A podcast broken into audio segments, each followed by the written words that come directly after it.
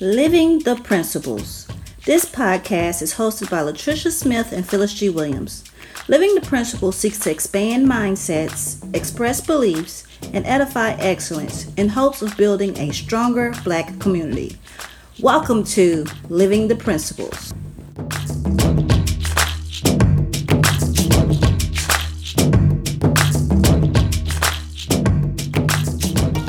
Welcome. I am Latricia, and with me today is my co-host Phyllis. Hey, Phyllis.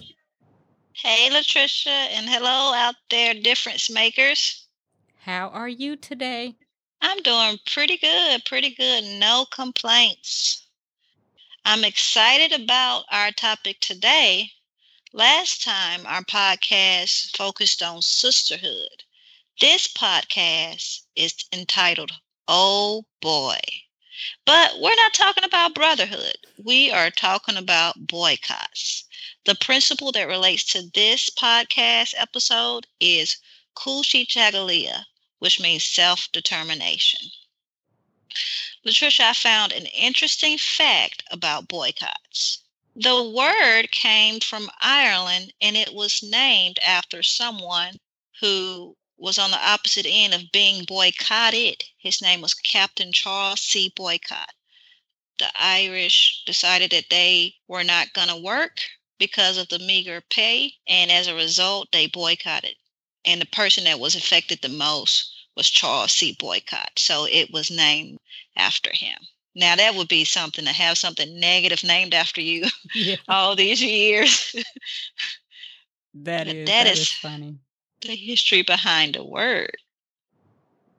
Wow. So that's that's something, that's something why they boycotted, but you've You've had a lot of experience, more experiences than I have. Why do people boycott besides pay?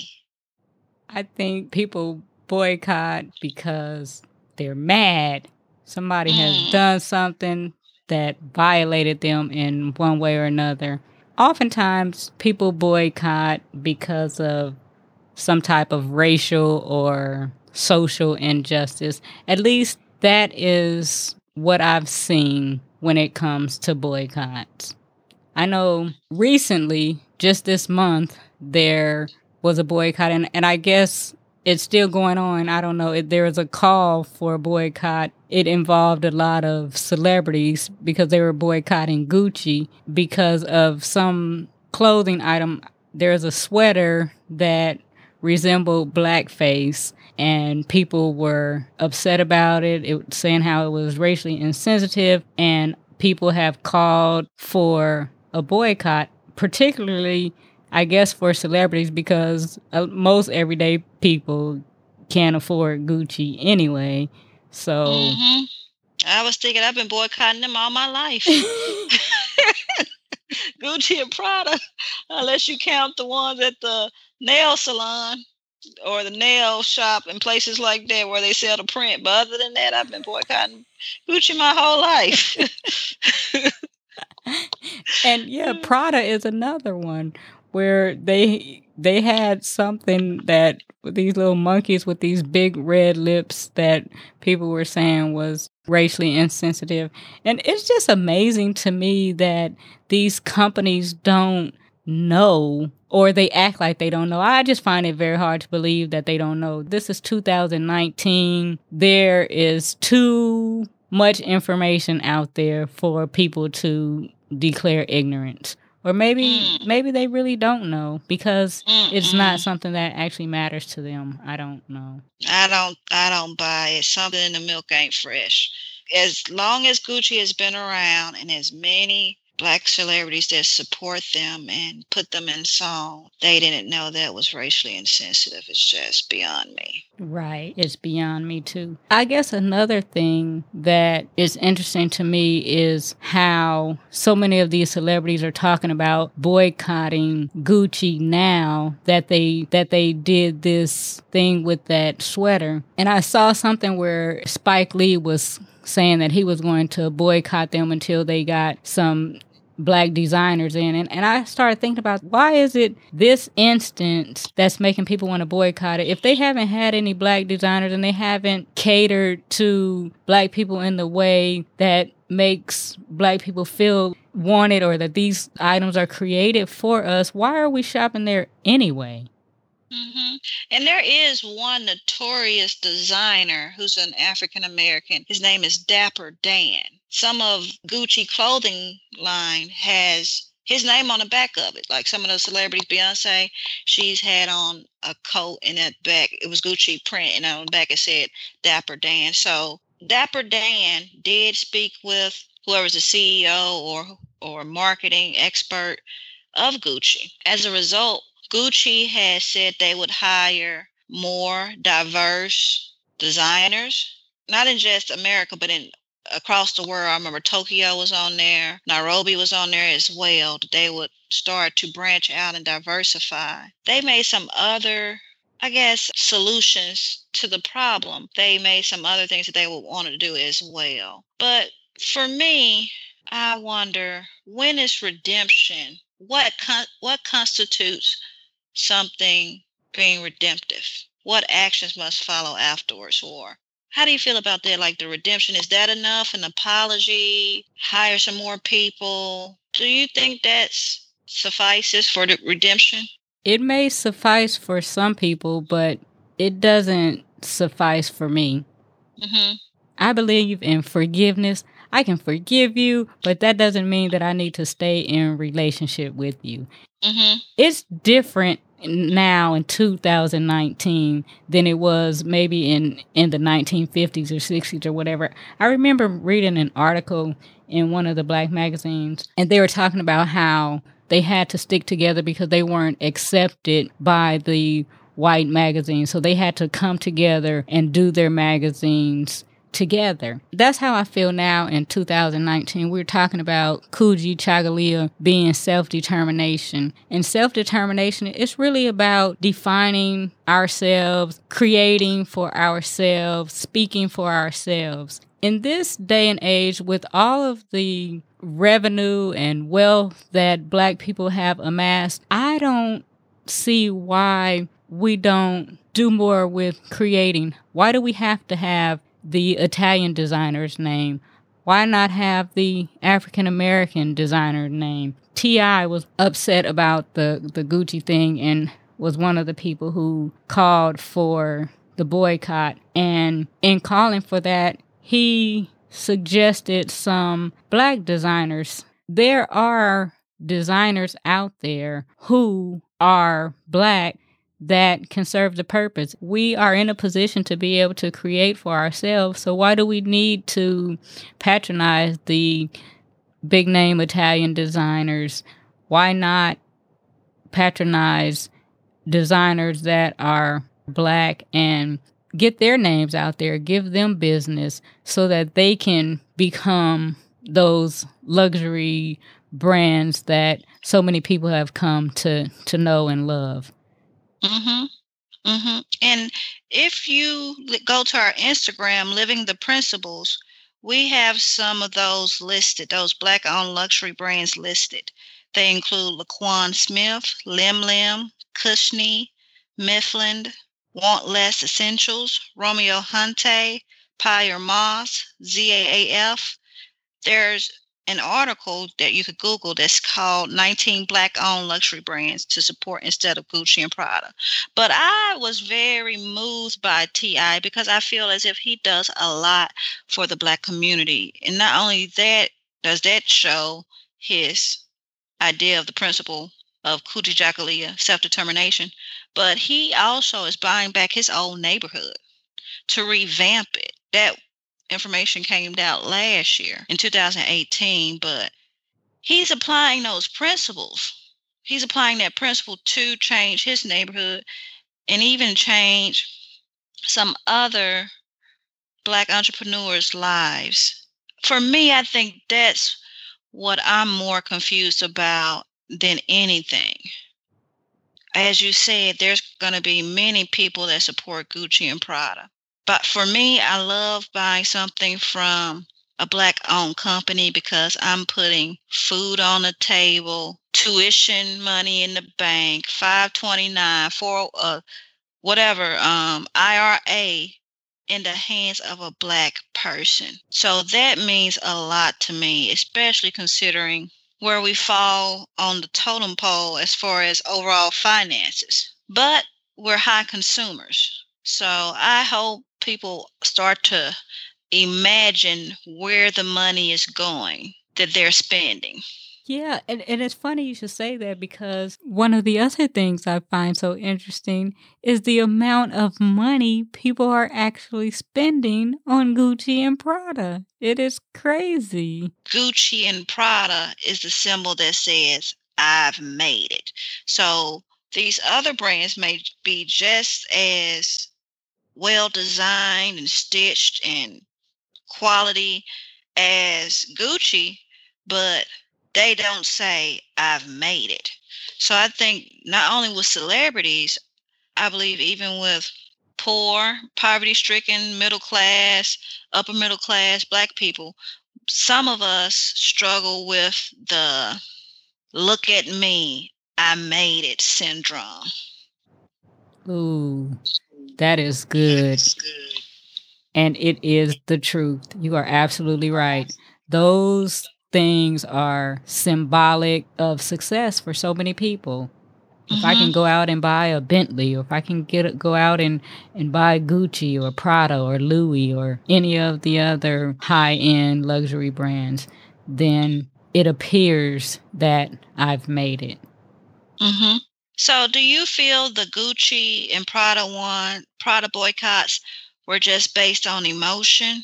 Time is going to tell if it's based on emotion or not. I know that some people think that people are going to go right back to purchasing from them. And, and I think just even in reading some of the stuff, that it didn't sound like it was this, let's ban them permanently. It sounded more like, let's boycott them until they fix things, until they mm-hmm. give us what we want. It sounds like there is going to be an end to the boycott. Mm, I agree, I agree, because it does sound like, well, if you hire more Black people, if you give us some scholarships, I believe that's something else Gucci is doing, is giving scholarships to a few minorities in colleges, different colleges in design, for design. But it negates the self-determination and identity of self and speaking for ourselves and all of those things. Have you ever participated in a boycott or boycotted something? Yes, I have. And when I think of boycotting, it comes down to not giving my time, talent, resources to places that I don't feel appreciate me as a consumer. Mm-hmm. So I make a conscious decision to stop supporting people, places, and things. Okay, I can see that. And there's some issues that I see with boycotts, because when we were speaking of the Gucci boycott, there was an end to it, but I'm not sure if that was announced. So I feel sometimes that there's issues with boycotting. For example, a lack of long-term vision. Yeah. How do these places and people get held accountable? I'm not really good with times. I know it it wasn't that long ago where there was a, a boycott against H and M because of a t-shirt that they had. I hadn't heard anything else about it after a while. It's like, are people going back shopping at H and M now? Mm-hmm. I, yeah, I don't know. Yeah, you're right. There's no no direction. And I think it's good for emotions to be a spark, but emotions shouldn't be the steering wheel. And I feel like that's the case a lot of times. I'm mad at H and M, so we're not shopping there. Oh, they got a sale two months later. What, what did they do again? So I feel like there's a lack of long-term vision. And as you said, what do we want from this? If we wanted scholarships for more minorities, for more black people, we should have said that. I'm not sure if T I stated that. He didn't have an end from the video I remember watching. He didn't have an end result. I think that's one issue with boycotting. Another issue besides emotions, driving a train, no end in sight. I think another one is endurance. Because yes. the, when I think of a successful boycott, I'm pretty sure just like all the listeners, I think of Montgomery. What about you, Latricia? Yes, and that was a long boycott. That wasn't two or three weeks. That thing lasted over a year. It wasn't just a come and go. Okay, they, mm-hmm. they apologized. Now let's go back to supporting them. Mm-hmm, mm-hmm. And Doctor King gave... who was an ex-leader, gave insight of, okay, we still have to get to work. Here are some options for you all to still get to work. So he started encouraging carpools. And even some of the some of the white people that had black housekeepers, they started going to pick them up. So there was also some, during this time, here are some other options. I believe that's very important in a boycott, to give people direction of not only what's the end in sight, but what should happen during the boycott. Yes, because there need to be other options when people are boycotting. I don't think so much about, again, this Gucci and Prada stuff, because to me, it's clothing and accessories, and we can buy clothes and accessories pretty much anywhere. It's different than the Montgomery boycotts and transportation and people not having any transportation and having to, okay, well, am I going to have to walk fifteen miles to work? I see that mm-hmm. c- kind of differently, but I think that, yeah, there needs to be some type of solution. And I I think I mentioned earlier that I saw somewhere where T I was promoting some black fashion designers. Don't support Gucci. Let's go over and support these guys. Mm-hmm. Mm-hmm. And to me, that's the during, okay? Like you said, here are some other people. And after, mm-hmm. if there is a made-up mind that we're going to permanently not support this company, again, I think it has to do with, like you said, what is the goal? What is the purpose of the boycott? What is it that we want? We need to say what we want from this boycott. And if all of the things that we want, if we get those, then there is a reason to end the boycott. But if we don't mm-hmm. get these, then there is no reason to end the boycott. Yes, I agree. So with boycotts, is there anything else you would like to add that you've seen as an issue or that you have for the audience concerning boycotts? We've told them some reasons why we boycott, the origins of boycotting, current boycotts compared to civil rights boycotts. The other thing that I wanted to say as it pertains to boycott is know why you're boycotting. Are you jumping on a bandwagon? Are you doing it because somebody else told you to do it? That goes back to the self-determination of deciding for yourself, speaking for yourself, not letting someone else speak for you. I saw where people were outraged by Floyd Mayweather. Did you see mm. that where he, he had on this Gucci outfit from head to toe? And I don't know if it was the next day, but sometime after the whole Gucci fiasco, and people are mad about it. He decided for himself that he wants to continue supporting Gucci for whatever reason he has chosen. Mm. Mm. So that's a good point. Know why you're doing it. Don't just be on the bandwagon. At least we could say Floyd is being true to himself. Maybe not supportive to the whole cause, but he's staying true to himself. There is one other thing I want to talk about with boycotts, and this would be, oh boy, another one. One issue that I feel, in addition to lack of instructions, end goal not in sight, requests not given, is that there's too many. I've been somewhere, I'm going somewhere, and the next thing I know, someone's telling me, oh, you you bought some Dove? We boycotting Dove. And I'm like, uh, we are? Then the next thing it's, oh, we're boycotting this company. We're boycotting that company. And since there's no one person I can look at as a leader, I feel that the boycotts are just too many. Papa John's, Under Armour, H and M, Gucci, Prada. Waffle House. Waffle House. Now, Waffle House, to me, that is a very serious issue because it's tied to police brutality. Yeah, I, I agree with, with Waffle House. And I guess the thing, too, about Waffle House to me is there seems to be this long history of racism when it comes to Waffle House. And it's not just at one particular Waffle House or one particular state. It seems like it's across the board. Wherever Waffle Houses are, there are some type of issues associated with racial disparities. When it comes to Black people coming into Waffle House, dealing with employees, it's, it's almost like the police are called without hesitation. You know what I will say? Starbucks was another one, but Starbucks did something, in my opinion, that was redemptive. And they paid those guys that were arrested for sitting at Starbucks waiting for another guy. And they did sensitivity training, which for me, that still depends on the person, but at least you've done your part. I haven't heard any training occurring for Waffle House sensitivity, racial awareness, or anything like that. So for me, I do believe in redemption to an extent. For me, the greatest redemption is one, changed behavior, and two, money. So give me money.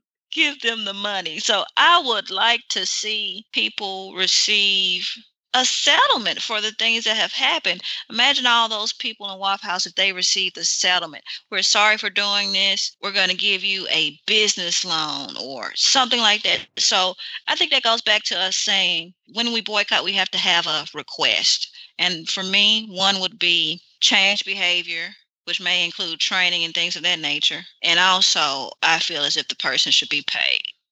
I think that in order to see sustained behavior change, that it requires some time. Just because uh-huh. somebody says they're going to do something, and just because they have sensitivity training doesn't mean that they have become sensitive. It still takes time to see if they're actually doing what they said they're going to do. So when I walk into the Gucci store and I don't look like I have a million bucks, will the person working there, will they still greet me? Will they still uh-huh. ask me if they can help me? Or will they look at me as if, oh, she can't afford anything in here. Why is she here? I do think it takes time, and that's a good point. We that goes back to the longevity and endurance of boycotting. But I agree that we should see, okay, six months from now, what is the experience? Exactly. Is it going to be, they forgot, they're back, they're shopping, we can go back to business as usual? Mm-hmm, mm-hmm. Or is it going to change the climate like the Montgomery boycott? It not only changed the climate in Montgomery, but it changed the climate across the nation. So will it change the climate across all of the luxury stores? Will it change the climate of different places who have shown to be racially insensitive or places who have shown racism? Will this have any long-term impact on these different brands? That's true to see. In the long run, what will happen? We have done a lot of talking about boycott, and I feel like, oh boy, I feel like this is an episode that we could unpack in two episodes. But Latricia, can you reiterate to the people what our principal challenge is? Today, our principal challenge is, before you take a stand, educate yourself, don't depend on others, become informed, then take your stance. Good. Understand your why. Yes. You're welcome to find us on Instagram at Living the Principles and give us some more insight of what you feel should be considered with boycotts or even the principle self-determination. We would like for you guys to open your hearts, ears, and minds for our next section. Spread the good news. Not rumors, not rubbish. Living the principles, we spread the good news. Sticking with the principle of self-determination, I would like to shout out Essence Beauty Supply in Rankin County of Pearl, Mississippi. This is the only Black-owned beauty supply store, so please support your own and visit Essence Beauty Supply in Pearl, Mississippi. Our second person that we would like to highlight with self-determination, and it even ties into our conversation for the day, is Davidson Petit-Frère. Davidson was an apprentice with a tailor at twenty-one. He offered to partner with them to create a brand. They declined his offer. But at twenty-nine, he has his own menswear line. He has clients such as Michael Jordan, Steph Curry, and Jay-Z. So it's always important to see what you hold and go for it. Not only is he involved in fashion, but he is also pursuing film. He has also even been featured in Forbes. Davidson Petit, self-determination. Our third highlight for self-determination is Tulsa Real Estate Fund. Tulsa Real Estate Fund is the first African-American owned crowd fund. It moves forward on its entrepreneur incubator, which is thirty thousand square feet. It'll have features such as meeting rooms, even a place to record. This is who we're highlighting for self-determination. Essence Beauty Supply, Davidson Petit, Tulsa Real Estate Fund, Kujichagulia. Kujichagulia. Create for ourselves. Thank you, Phyllis. You're welcome. All right, Latricia, we've given them a lot of information. Do you have anything else for our listeners? I have our soul snack for today, which comes from an African proverb. It says, a real family eats the same cornmeal. We would love to hear from you concerning our soul snack, Kujichagulia, or any of the topics discussed today. You are welcome to contact us at Living the Principles on Instagram or visit our website, living the principles three sixty-five dot com. That's our show for today. Thanks for listening. Until next time, expand your minds and impact your communities.